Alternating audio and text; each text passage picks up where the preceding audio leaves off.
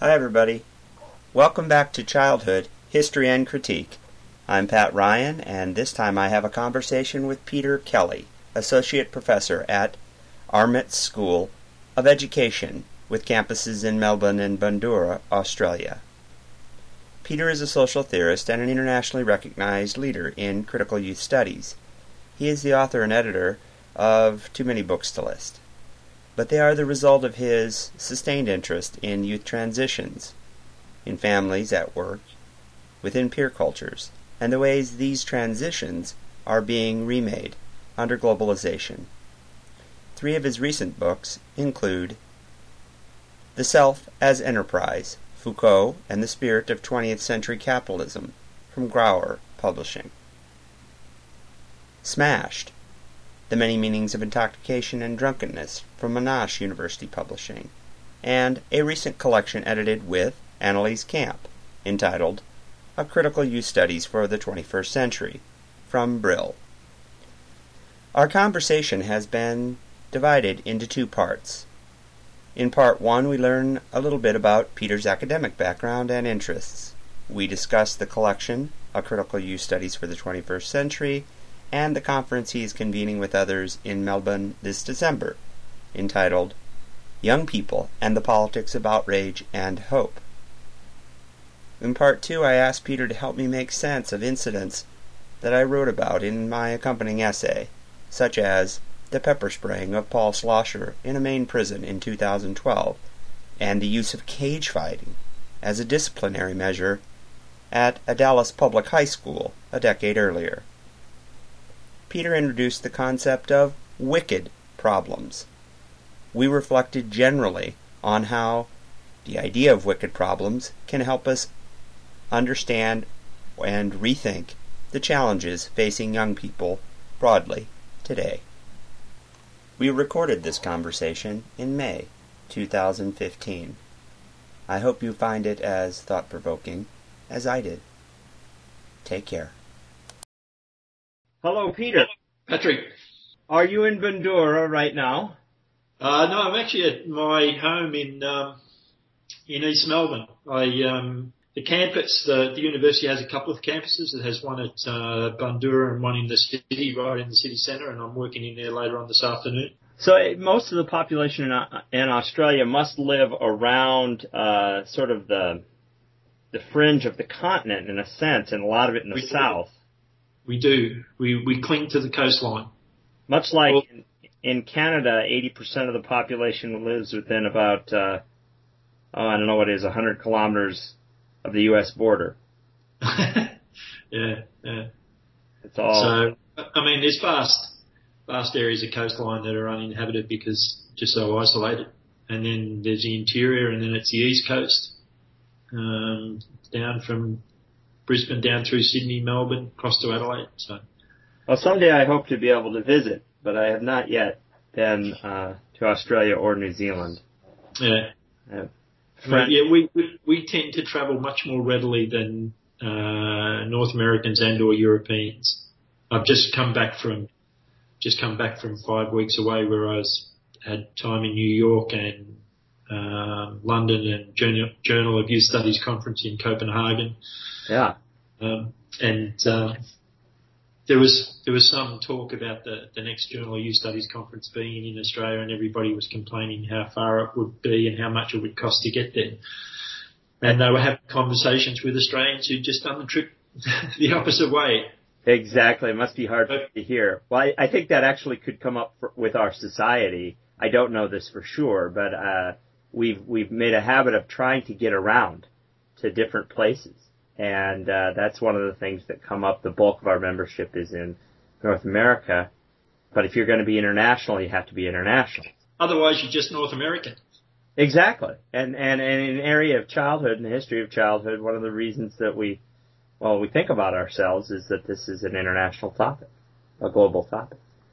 So, but it's hard to walk that walk sometimes.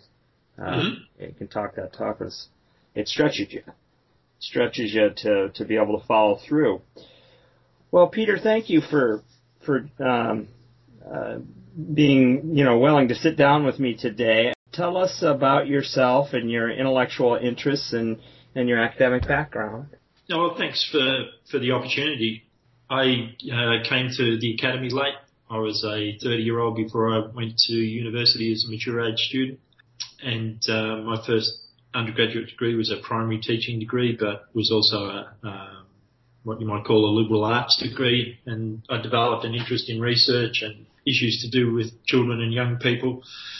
Uh, on completing that degree, decided to follow on the trajectory of um, an honours degree, which in Australia is prep for a PhD. Uh, enrolled in a PhD, did some some youth work uh, for local government during that time, and had the opportunity of my undergraduate degree at, at Deakin University in Geelong at that time, where there was a lot of uh, internationally renowned scholars in uh, the field of, of education and feminism and postmodernism and post-structuralism, people like Jane Kenway, uh, Bill Green, a number of other people that might be known in, in those sorts of circles.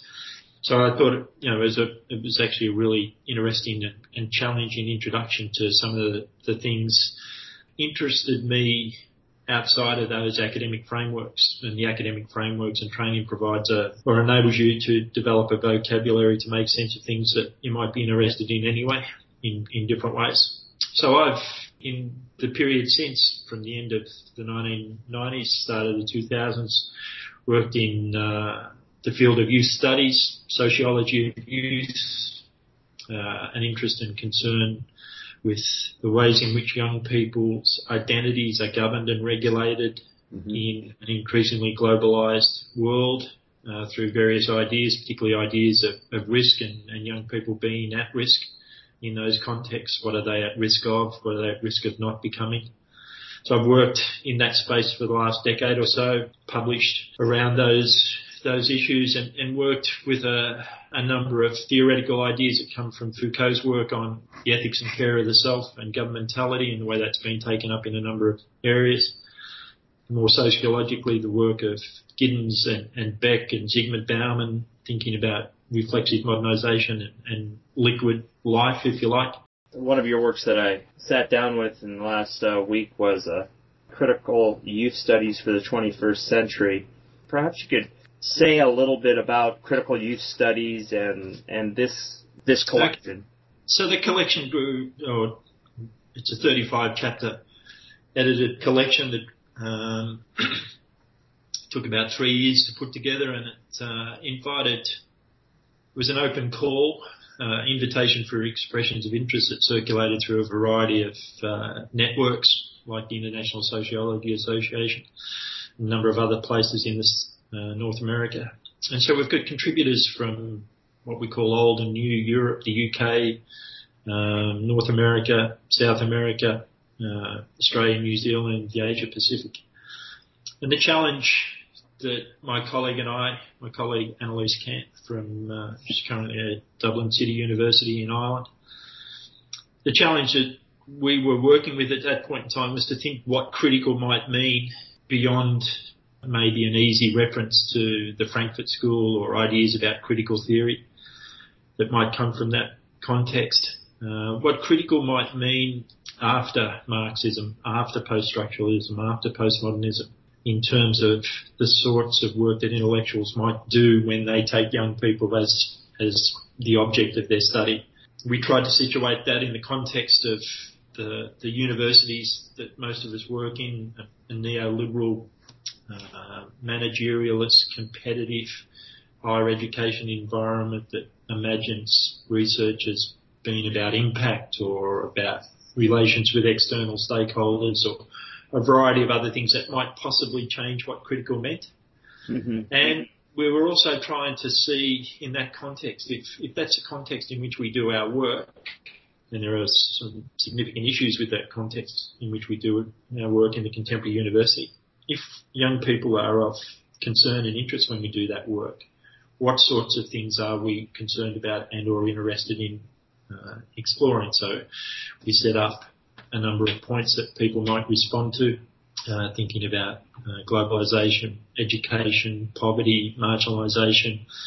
And that came out of a sense that when people talked about doing critical work, it probably wasn't necessarily uh, a shared sense of what critical meant in that context, and we didn't want to impose another orthodoxy in saying that you know if critical looks like this, we wanted to open up the space that people could imagine working in if they talked about doing critical work in this space. You know, one of the ways we drew uh, on, on, the work that enabled us to think about that was to think about what Zygmunt Bauman said critical was. He, he understood critical. Uh, Bauman, for those who don't know, uh, Polish sociologist, but has worked in the UK for the last 30 or 40 years, incredibly influential. I'm not so sure about in the States, but certainly in Europe and, and in Australia. And he talked about uh, critical not being an orthodoxy, not being a particular school of thought, but being more about a disposition or an ethos to thinking about the world as it is and how it might be other than as it is. And I think all the contributors in that in that collection, depending on the ways in which they approach, whether they're more concerned about the theoretical discussion or some methodological issues, working with young people or working with issues about education or transition or sexuality or whatever. Sometimes more explicitly, sometimes more implicitly, that was what shaped their contribution. That, so there's an agenda of change embedded in that collection, but mm-hmm. change that doesn't necessarily doesn't necessarily have in mind an endpoint. You know, lots of the work that, that, that was done in there is a starting point in some respects for, for further work, for further thinking, for further ways of engaging with young people. And, and, and, again, part of what it is to be critical in this context for me is embedded in a concern with having encountered some dogmatism about what critical is. Unless you're theoretically pure and your politics is explicit, then you can't call yourself critical. Yeah. One of the things that I want to work with is the idea of ambivalence. And Zygmunt Bauman, again, being really influential there, a number of books from the early, late 80s, early 90s, a book called Modernity and Ambivalence, and a book called uh, The Holocaust and Modernity, and one of the things that Bauman argues is that ambivalence is a fundamental feature, characteristic of the human condition. The idea of choice, for instance, uh, makes no sense unless there are choices to make, things to choose from. If you have things to choose from, then you're confronted with ambivalence. What's the right choice? Risk makes no sense yeah. unless you understand that there are options, other options and possibilities. If there are other, other options and possibilities, what are the right choices? What are the right options and possibilities? Confronted with ambivalence. Our whole lives are shaped by ambivalence. None of us is certain, uh, or shouldn't be anyway, about a whole variety of things in our lives. And Bauman argued that the history of modernity is a history of an attempt or of multiple attempts to exterminate ambivalence, to remove ambivalence from our lives. And social science has played a key role in that. You know, come up with the right formula, the right methodology, the right theory, the right concept, the right idea, then we'll solve, solve whatever problem it is that we're, we're working with or encountering. And I think a lot of critical theories have been a bit like that. Come the revolution, you know, history will end. If we only do this, this and this, problem will be solved. For me, yeah. Yeah. Uh, life isn't like that. We're, we're confronted with ambivalence and have to make our way through a life that is fundamentally ambivalent. So how, in that context, do we think about, you know, children and young people, the experiences that shape their lives, their families' lives, to do that in a way that acknowledges, even embraces that ambivalence without trying to exterminate it. Is part of this opening a door to accept human ambivalences, acknowledging that we might not be able to create the outcomes that we want, but even more than that, it won't be clear to ourselves exactly what it is that we want. Yeah, look, I, I agree. I, when when you were talking there, I was reminded of a quote from Foucault who talked about his argument was that when people said, you know, what's your politics in terms of the way that you, you know, think about power, you think about discourse. Power is everywhere, discourse is everywhere. There's no outside. You know, what can we do? Mm-hmm. One of the things he argued was that not everything is bad, but that everything is dangerous. And if everything is dangerous, then there's always work to do. And so, in that frame, he talked about his position was about a, a, a hyper and pessimistic activism you don't stop acting. You don't stop thinking. You don't stop trying to imagine the world other than it, than it is. But there's a recognition that even if you imagine the world should be other than it, it is, you don't necessarily have the tools, the knowledge, or the certainty, or the lack of ambivalence that might be appropriate in a given context and a given intervention in, in your attempt to do something for disadvantaged, marginalised young people and children. You have a, a, a conference that you're part of organizing. Uh, it's on youth, hope, and and rage. Um, could you say a little bit about that, about the the theme and where it's located, and if people are interested, if they're going to be in Australia, it's something they should see, that type of thing. Okay, so it's a two-day conference. It's an invitational conference in terms of participants. We put out a call for expressions for people who are wanting to submit uh, and present. We hope to get an edited collection out of it. It's in uh, early December in Melbourne, and it's called Young People and the Politics of Outrage and Hope. Mm-hmm. The brief that people responded to tried to capture some of the significant issues that young people face in the first decade and a half of the 21st century. You know, the ongoing war on terror, the the wars fought under that banner. Uh, mass migrations, mass, mass movements of refugees, uh, the global financial crisis, uh, the large-scale austerity programs that have been instituted in a lot of OECD economies as a consequence of that crisis being reimagined as a crisis of sovereign debt rather than a crisis of corrupt bankers. So we tried to shed light on what we thought were some of the, the significant forces around the world shaping young people's existence at, at this point in time, situating that in young people's own responses to that through things like Occupy and We Are the 99% or the Spanish Indignados or the Greek citizens protest movement, uh, the the riots in, in UK cities in 2011. Lots of young people around the world are now encumbered with significant amounts of debt with little chance of or option of seeing themselves being able to repay that. And support to families and young people who've been slashed and the most vulnerable pay for the, the sins of the wealthiest. So there should be outrage. Our argument is there should be outrage, but one of the things that possibly should come from outrage is is, is hope, because hope is about imagining something other than what it is at this point in time. So we've had significant contributions from a number of people around in different contexts, and, and we think it would be a really interesting uh, conference in itself in terms of the things that people are talking about. It's it's a very timely. I just think about uh, Ferguson, Missouri, or yep. you know the things that happened in Baltimore, but not just that. I mean, that is there's almost a whole there. Those are terrible events, but there's a there's a hopeful side there to that outrage. Uh, the degree that its participation and mobilization and the identification of structures of inequality and the need for change, even though we might be frustrated uh, by dimensions of one part of the discourse and another, but there are other sides of it which are less hopeful but are equally important. In the high school that's one block from my home here in London, Ontario, I don't know if it was two or three kids joined. Uh, uh, they they were killed.